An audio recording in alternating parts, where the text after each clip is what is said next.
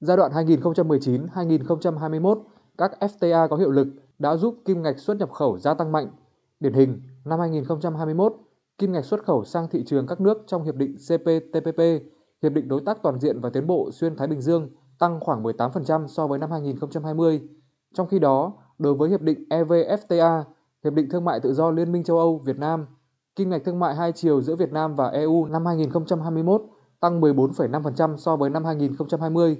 Ngoài giá trị kim ngạch xuất khẩu được tăng lên, năng lực nội tại của doanh nghiệp trong nước cũng ngày càng được nâng cao nhờ quá trình đầu tư, chuyển đổi công nghệ để đáp ứng các yêu cầu và tiêu chuẩn cao của các hiệp định như CPTPP, EVFTA. Tuy nhiên, các doanh nghiệp trong nước còn thiếu chủ động trong tìm hiểu các cơ hội và tìm cách tiếp cận thị trường, cũng như vượt qua các rào cản mà các hiệp định FTA đưa ra. Ông Phạm Đình Thưởng, Tổng Giám đốc Công ty Tư vấn Đầu tư và Tận dụng Hiệp định Thương mại Tự do KTPC cho rằng tiêu chuẩn để hàng hóa xuất khẩu vào thị trường khó tính như EU là cao, nhưng không phải là quá khả năng của doanh nghiệp trong nước. Do vậy, ông Thưởng đề nghị các doanh nghiệp trong nước cần gặp gỡ trực tiếp các doanh nghiệp nhập khẩu của EU nhiều hơn để tìm hiểu nhu cầu về chất lượng sản phẩm. Đồng thời, cần nhìn nhận lại phương pháp, cách thức kinh doanh của mình cho chuyên nghiệp. Ngay cả khi chúng ta có thị trường thì vẫn còn những rào cản khi chúng ta đã thâm nhập được vào thị trường của họ. Đấy là các biện pháp phòng vệ thương mại. Thì cũng có nhiều trường hợp là doanh nghiệp Việt chúng ta cạnh tranh lẫn nhau để mà đưa ra cái giá ờ, xuất khẩu thấp. Một mặt đấy nó giảm cái giá trị xuất khẩu từng doanh nghiệp. Mặt khác nó cũng có nguy cơ tạo ra cái việc bán phá giá ở thị trường nước ngoài. Và do vậy thì khi doanh nghiệp nước ngoài áp dụng thuế chống bán phá giá thì vô hình chung là cái ưu đãi thuế không còn có tác dụng nữa. Để tận dụng được những lợi thế mà các FTA mang lại, ông Phan Minh Thông, Chủ tịch Hội đồng Quản trị Phúc Sinh Group cho rằng các doanh nghiệp phải luôn cập nhật những thông tin mới và hướng dẫn đào tạo đội ngũ nhân viên tiếp cận và tận dụng FTA một cách triệt để. Tiếp đến, các doanh nghiệp nên bám sát thông tin hướng dẫn từ các cơ quan ban ngành để chủ động đáp ứng các thay đổi thương mại của quốc tế. Ngoài ra, doanh nghiệp cần sẵn sàng cải tiến sản phẩm, quy trình để đáp ứng quy định của các thị trường quốc tế và đủ tiêu chuẩn để hưởng lợi từ các FTA, ông Thông nhấn mạnh. Châu Âu bây giờ trong ngành thực phẩm ấy, họ cực kỳ quan trọng trong vấn đề an toàn thực phẩm và đặc biệt là phát triển bền vững.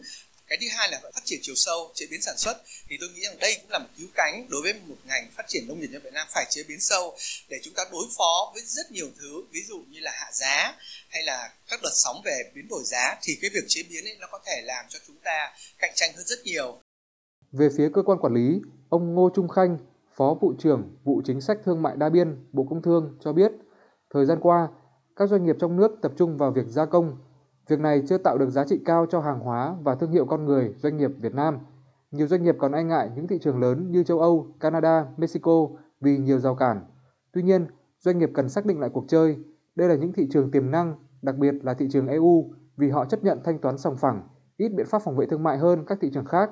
Đặc biệt, giá trị thu lại được khi hàng hóa xuất sang các thị trường lớn rất cao. Như vậy, doanh nghiệp cần mạnh dạn hơn khi tiếp nhận những tiêu chuẩn của những thị trường này.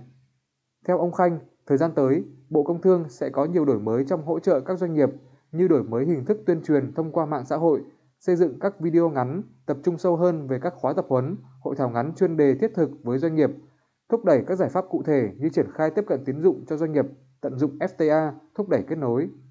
Quan trọng nhất là phải kết nối các cái nguồn lực mà ở cả trung ương và địa phương và các hiệp hội với nhau để hỗ trợ tốt nhất cho doanh nghiệp. Thì hiện nay là chúng tôi đang cùng với các bộ ngành ờ, cập nhật và nâng cấp hệ thống tức là cái cổng thông tin về FTA. Ở nơi đó các doanh nghiệp có thể có được cái, cái thông tin cần thiết. Ví dụ họ về lao động, họ có thể có thông tin về lao động, họ cần về môi trường, có về môi trường, các cái chính sách ờ, của nước nhập khẩu và những cái hướng dẫn về quy tắc xuất xứ. Cái đây là cái rất quan trọng để làm giải quyết được cái mà một chỗ lo ngại của doanh nghiệp đó là họ thiếu thông tin.